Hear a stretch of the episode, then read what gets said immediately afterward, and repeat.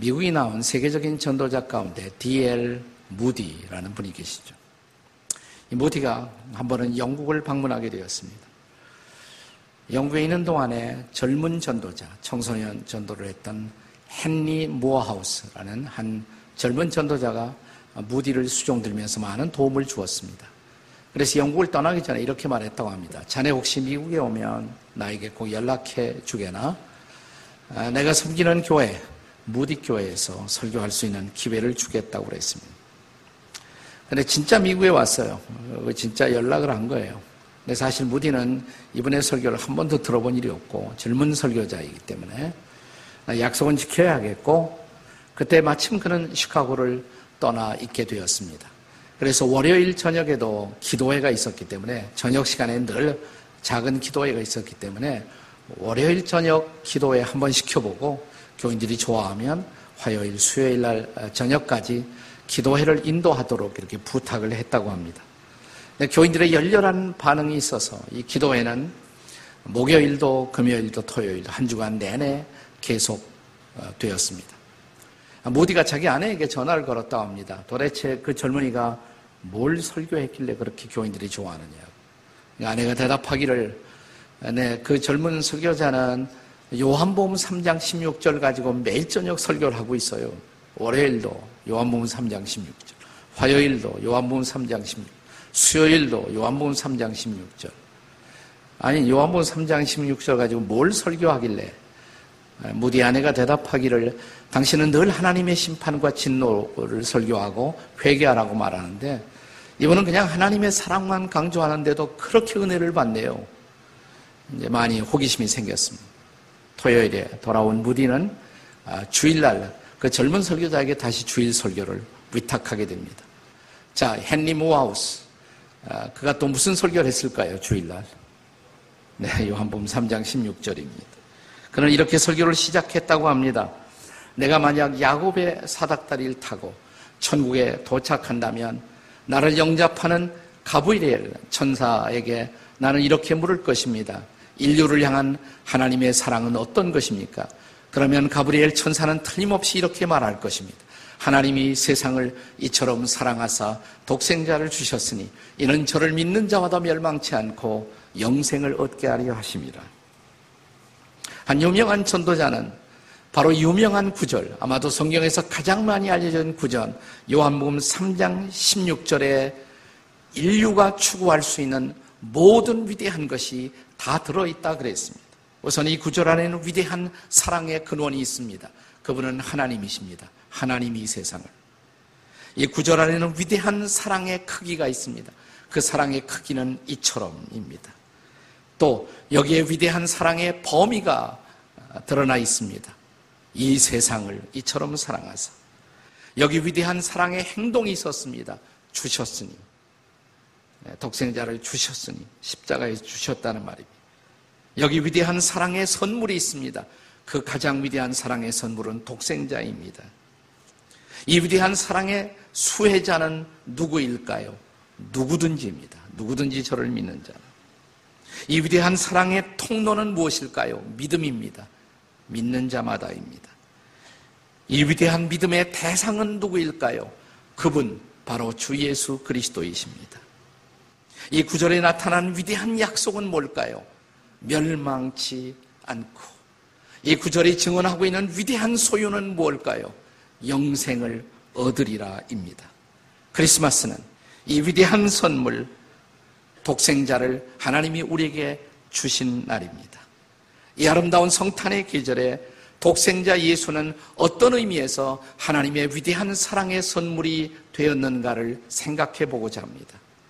첫째로, 하나님이 주실 수 있는 가장 좋은 선물이십니다. 독생자 예수님은 하나님이 주실 수 있는 가장 좋은 선물이십니다. 하나님이 인류에게 주실 수 있는 가장 소중한 것, 뭐라고 생각하십니까? 자신의 외아들, 바로 독생자 예수 그리스도가 아니겠습니까? 어떤 절친 목사님 두 분이 함께 대화를 나누게 되었다고 그래요. 그런데 한 목사님은 아들만 다섯을 가지신 목사님입니다. 한 분은 결혼한 지 오래되었지만 자식이 하나도 없는 목사님 두 분이 대화를 나누게 되었습니다. 자녀가 없으셨던 목사님이 자식 다섯 가진 친구 목사에게 이렇게 말했다고 합니다. 자네는 아들이 다섯이나 되니 자식 없는 나에게 자식 하나를 양자로 보내면 어떻겠나. 그냥 지나가는 말로 한번 해본 거예요. 근데 뜻밖의 그가 이렇게 대답하더래요. 뭐 그거 어려운 일 아니지 그러더래요. 막상 대답을 했지만 집에 딱 돌아가서 이제 자식 다섯 중에 누구를 양자로 보낼 것인가. 자식 네 형제, 다섯 형제가 쭉 들어놓여 있는데 생각을 해봅니다. 첫째, 첫째는 장남이잖아요. 집안을 이어봐 줄 사람인데 장남은 안 되겠고, 둘째, 이 둘째는 다섯 형제 중에서 제일 똑똑한 아들인데 둘째는 도저히 안 되겠고, 셋째는 다섯 중에서 제일 잘생긴 놈, 미남이란 말이죠. 도저히 안 되겠고, 넷째는 다섯 가운데서 제일 병약하고 빌빌거리고 앓고, 넷째를 줄 수는 없잖아요. 하나밖에 남지 않았어요. 다섯째, 너무너무 귀여운 거예요. 재롱둥이고 도저히 줄 수가 없는 거예요. 그날 밤 이 목사님은 하나님이 우리에게 독생자, 하나밖에 없는 외아들을 주신 그 사랑이 얼마나 위대한 사랑인지를 깨달을 수 있었다고 합니다. 여기 독생자라는 단어는 하나님이 그의 아들을 피조물로서 만들었다는 그런 의미의 독생자가 아닙니다. 그렇게 해석하면 이단이 됩니다. 여호와의 증인이나 이런 분들이 그렇게 해석을 해요. 독생자는 하나님이 아니라고 말합니다. 하나님이 만드신 피조물인 인간 중에 하나라고 말합니다. 근데 그런 뜻이 아닙니다. 여기서 독생자라는 단어는 본래 히라보의 모노게네스라는 단어로 쓰여 있습니다. 이 단어를 영문으로 번역할 때 only begatten이라는 단어를 씁니다. 그렇다고 해서 우리 인간이 인간을 낳는다는 의미에서 그런 낳음이라는 단어, 유일한 아들이란 뜻이 아닙니다. 이것은 비록 편의상 그렇게 번역하긴 했지만 이 독생자란 뜻 속에는 하나님 아버지의 모든 성품, 신의 성품, 그리고 신의 속성이 그대로 가지고 있는 아들이라는 것입니다. 그러니까 하나님과 전적으로 동일한 성품과 신성을 가지신 아들을 우리에게 주셨다는 것입니다.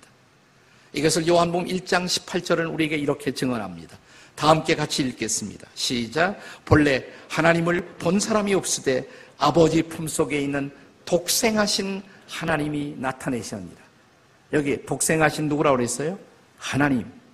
아들이지만 그분은 여전히 하나님이세요. 독생하신 하나님이라고 성경은 증언하고 있습니다. 자, 이런 하나님 자신의 성품을 가진 자기 자신이나 다름없는 아들을 우리에게 주신 것입니다. 아브라함에게는 본래 신앙의 조상인 아브라함에게는 아들들이 많이 있었습니다. 그래서 흔히 우리가 옛날에 우리가 교회 안에서 불렀던 노래 가운데 이런 노래가 있었어요. 우리가 체조를 하면서 불렀죠. 믿음의 조상 아브라함은 아들이 아홉이나 있었는데 뭐 이런 거 있었어요. 그죠? 예. 그런데 여러 명의 아들이 있었지만 여러분 아브라함에게는 독특한 아들, 거의 유일성을 지닌 아주 특별한 아들이 있었다는 것을 여러분 기억하십니까? 그게 바로 이삭이에요. 이삭은 하나님의 계획에 의해서 사라를 통해서 얻어진 약속의 아들이었습니다.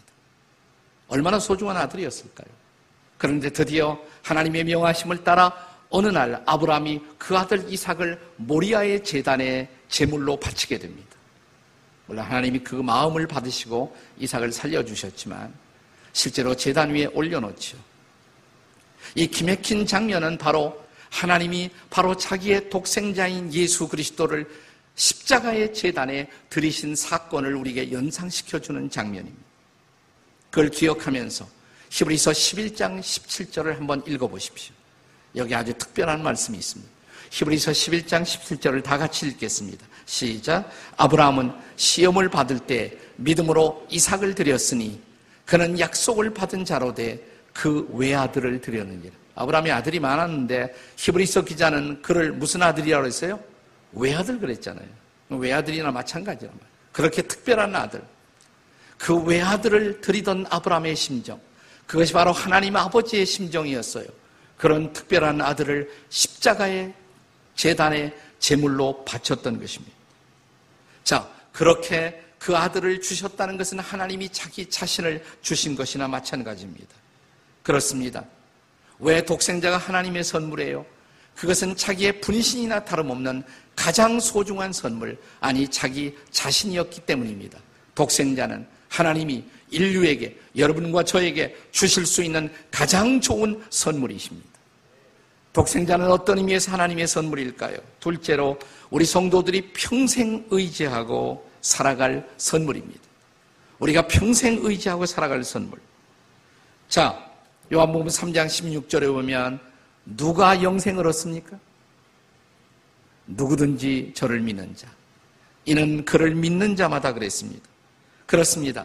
예수 그리스도를 우리의 구세주로, 우리의 주님으로, 하나님의 아들로 믿는 그 순간 저와 여러분에게는 새로운 인생이 시작되었습니다. 어떤 삶일까요? 믿음의 삶이 시작된 것입니다. 예수를 이제부터 믿고 사는 삶, 아니 예수만 믿고 사는 새로운 인생이 시작된 것입니다. 그 예수님은 어떤 분일까요? 히브리서 십삼 장 팔 절은 이렇게 증언합니다. 같이 읽겠습니다. 시작! 예수 그리스도는 어제나 오늘이나 영원토록 동일하시니라. 우리는 바로 그런 분을 믿는 거예요. 어제나 오늘이나 내일이나 영원히 동일하신 분. 그래서 그를 믿는 자마다 인생의 폭풍 속에서 흔들릴 필요가 없습니다. 우리는 영원하신 그분을 믿고 사는 자들이기 때문에 그렇습니다. 그렇습니다. 그분이 진실로 우리 인생의 기초, 영혼의 다시 되는 분이십니다. 바울 사도의 고백을 한번 들어보십시오. 로마서 일 장 십칠 절의 말씀입니다. 같이 읽겠습니다. 시작! 복음에는 하나님의 의가 나타나서 믿음으로 믿음에 이르게 하나니 기록된 바 오직 의인은 믿음으로 말미암아 살리라 함과 같으니라. 여러분, 신앙생활이 뭘까요? 한마디로 말하면 믿음에서 믿음으로, 예수 믿고 시작해서 예수 믿고 인생을 마무리하는 거예요. 그분은 우리의 신앙의 경주의 알파이며 오메가, 믿음의 시작이며 믿음을 완성케 하시는 분. 우리는 예수 믿고 시작해서 예수 믿음으로, 그분을 신뢰함으로 인생을 마무리하는 존재들인 것입니다. 그래서 신앙생활은 한마디로 그분을 신뢰하고 날마다 나아가는 삶. 우리가 자주 부르는 복음성가 가운데 오직 믿음으로, 생각나시죠? 자주 부르죠. 세상 흔들리고 뭐 하는 그런 복음성가 있잖아요. 사람들은 변하여도 나는 주를 섬기리. 주님의 사랑은 영원히 변하지 않네. 나는 주를 신뢰해. 오직 믿음으로, 믿음으로 내가 살리라. 오직 믿음으로, 믿음으로 내가 살리라. 믿음은 흔들리고 사람들 주를 떠나도 나는 주를 섬기리. 오직 믿음으로.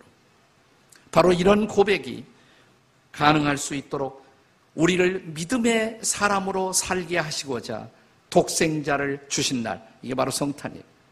독생자를 받아들이고 믿는 순간부터 우리는 예수 그리스도를 믿는 신앙의 삶을 시작한 것입니다.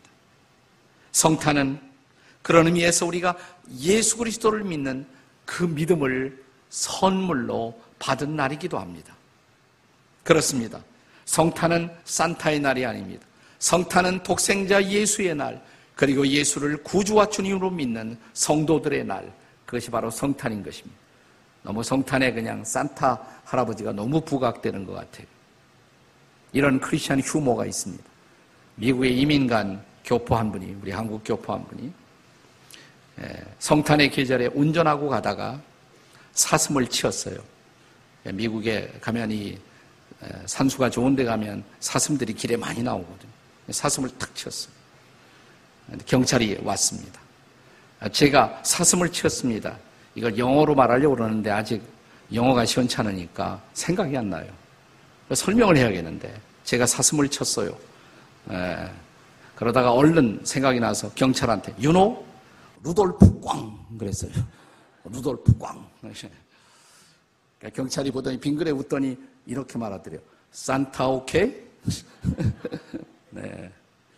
너무 이게 산타 할아버지가 성탄의 주인공이 된 것 같은 그런 곡해가 있습니다. 성탄의 주인은 예수이십니다. 하나님의 아들이신 독생자이십니다. 그렇습니다. 그를 통해 우리가 믿음의 선물을 받고 믿음의 삶을 살게 된 이 유일하신 우리의 구주 예수 그리스도의 날, 이것이 바로 성탄인 것을 믿으시기 바랍니다. 독생자, 그분은 바로 우리의 믿음의 선물을 가능하도록 만들어주신 주님이신 것입니다. 독생자가 어떤 의미에서 하나님의 선물이십니까? 세 번째로 성도들의 영원한 안전을 보장하는 선물입니다. 독생자가 가장 좋은 선물인 이유, 이 독생자 예수로 말미암아 우리가 영원한 운명의 보장을 받았다는 것 아십니까? 자, 요한복음 삼 장 십육 절 이 구절의 궁극적인 약속이 뭐예요? 그를 믿는 자들을 향한 약속, 뭐라고 그랬어요? 멸망치 않고 영생을 얻으리라. 그렇습니다. 그 이어지는 말씀, 요한복음 삼 장 십칠 절을 다 같이 읽겠습니다. 시작. 하나님이 그 아들을 세상에 보내신 것은 세상을 심판하려 하심이 아니요 그로 말미암아 세상이 구원을 받게 하려 하심이라. 믿으십니까? 네. 예수님 때문에 구원받고, 그래서 멸망에 이르지 않고 영생을 얻을 수 있다는 것. 그러므로 예수를 믿는 그 순간부터 우리는 더 이상 심판을 두려워할 필요가 없습니다. 그렇습니다. 우리의 구원의 문제를 회의할 필요가 없습니다. 우리는 멸망을 걱정할 필요가 없습니다. 이것이 복음입니다. 굿뉴스예요. 우리가 잘 아는 요한복음 오 장 이십사 절의 약속의 말씀을 기억하시나요? 우리 다 같이 한번 암송하시겠습니다. 암송 못하면 할 수 없이 읽겠습니다. 시작. 내가 진실로 진실로 너희에게 이르노니 내 말을 듣고 나 보내신을 믿는 자는 뭐예요? 영생을 얻었고 심판에 이르지 아니하나니 사망에서 생명으로 옮겼느니라. 아멘이십니까? 이것이 복음이죠. 우리는 영원한 안전을 이제 보장받았어요. 그러나 우리가 영원한 구원의 안전을 보장받을 수 있었던 것, 그것은 독생자 예수님의 십자가의 희생 때문이라는 것 결코 잊지 마셔야 합니다. 지난 십이월 십일일, 며칠 안 됐죠. 우리 뉴스에 저 부산 북구 화명동인가 거기 아파트에 화재 사건이 일어났을 때 한 어머니가 자기 아이들을 살리기 위해서 두 아들을, 두 아이를 꼭 끌어안고, 그리고 잿더미로 발견된 사건이 우리 온 국민들의 마음을 안타깝게 만들었습니다. 자, 경찰이 이 아파트에 진입해서 완전히 잿더미가 되어버린 이 아파트에 들어가 보니까 이 두 아이를 꼭 끌어안은 엄마. 근데 그 시신을 분리하기가 힘들었다고 그래요. 너무 꽉 끌어안고 있었기 때문에. 놓칠 수 없는, 그냥 꽉 끌어안고 그 두 아이 살려보려고. 그러나 불행히도 엄마와 아이들은 함께 이 화재 속에서 삶을 마칠 수밖에 없었습니다. 안타까운 일이죠. 그것이 인간의 한계예요. 여기서 우리는 고귀한 모성에 의해 사랑을 볼 수 있지만 또 최선을 다해서도 살릴 수 없었던 인간의 한계를 발견합니다. 그러나 독생자 예수님은 자신을 십자가에서 내어주신 희생을 통해서 우리를 살리셨습니다. 우리를 구원해 주신 것입니다. 그분은 우리를 구원하시는 일에 결코 실패할 수가 없는 분이십니다. 그것은 전능하신 그분의 주권과 능력 때문입니다. 그래서 요한복음 십 장 이십팔 절은 영원한 안전을 약속하는 말씀을 이렇게 주셨습니다. 우리 다 같이 요한복음 십 장 이십팔 절 시작. 내가 그들에게 영생을 주노니 영원히 멸망치 아니할 것이요 또 그들을 내 손에서 빼앗을 자가 뭐예요? 없느니라. 그분은 뺏기지 않습니다. 그분은 우리를 붙들고 살리시는 분이십니다. 크리스마스는 바로 영원한 구원의 안전을 보장하시고자 주께서 이 세상에 오신 날입니다. 그러나 다시 기억하십시오. 그분이 우리를, 여러분과 저를 구원하기 위해서 그분은 그분 자신을 우리에게 주셨다는 사실을 결코 잊지 마십시오. 어떤 부부가 다툼을 하다가 남편이 부인에게 이런 말을 했다고 합니다. 여보, 내가 당신에게 안 해준 것이 뭐가 있어? 난 당신의 모든 것을, 당신에게 모든 것을 주고자 노력했어. 좋은 집을 주었고, 좋은 자동차를 주었고, 좋은 환경을 주었고, 자녀들을 마음껏 기를 수 있는 자원을, 돈을 다 주었고, 모든 자유를 주었고 도대체 뭐가 불만이에요? 이때 아내는 조용히 이런 말을 했다고 합니다. 맞아요. 당신은 저에게 모든 것을 주셨어요. 당신 자신을 빼놓고 말이에요. 당신 자신을 빼놓고 말이죠. 그렇습니다.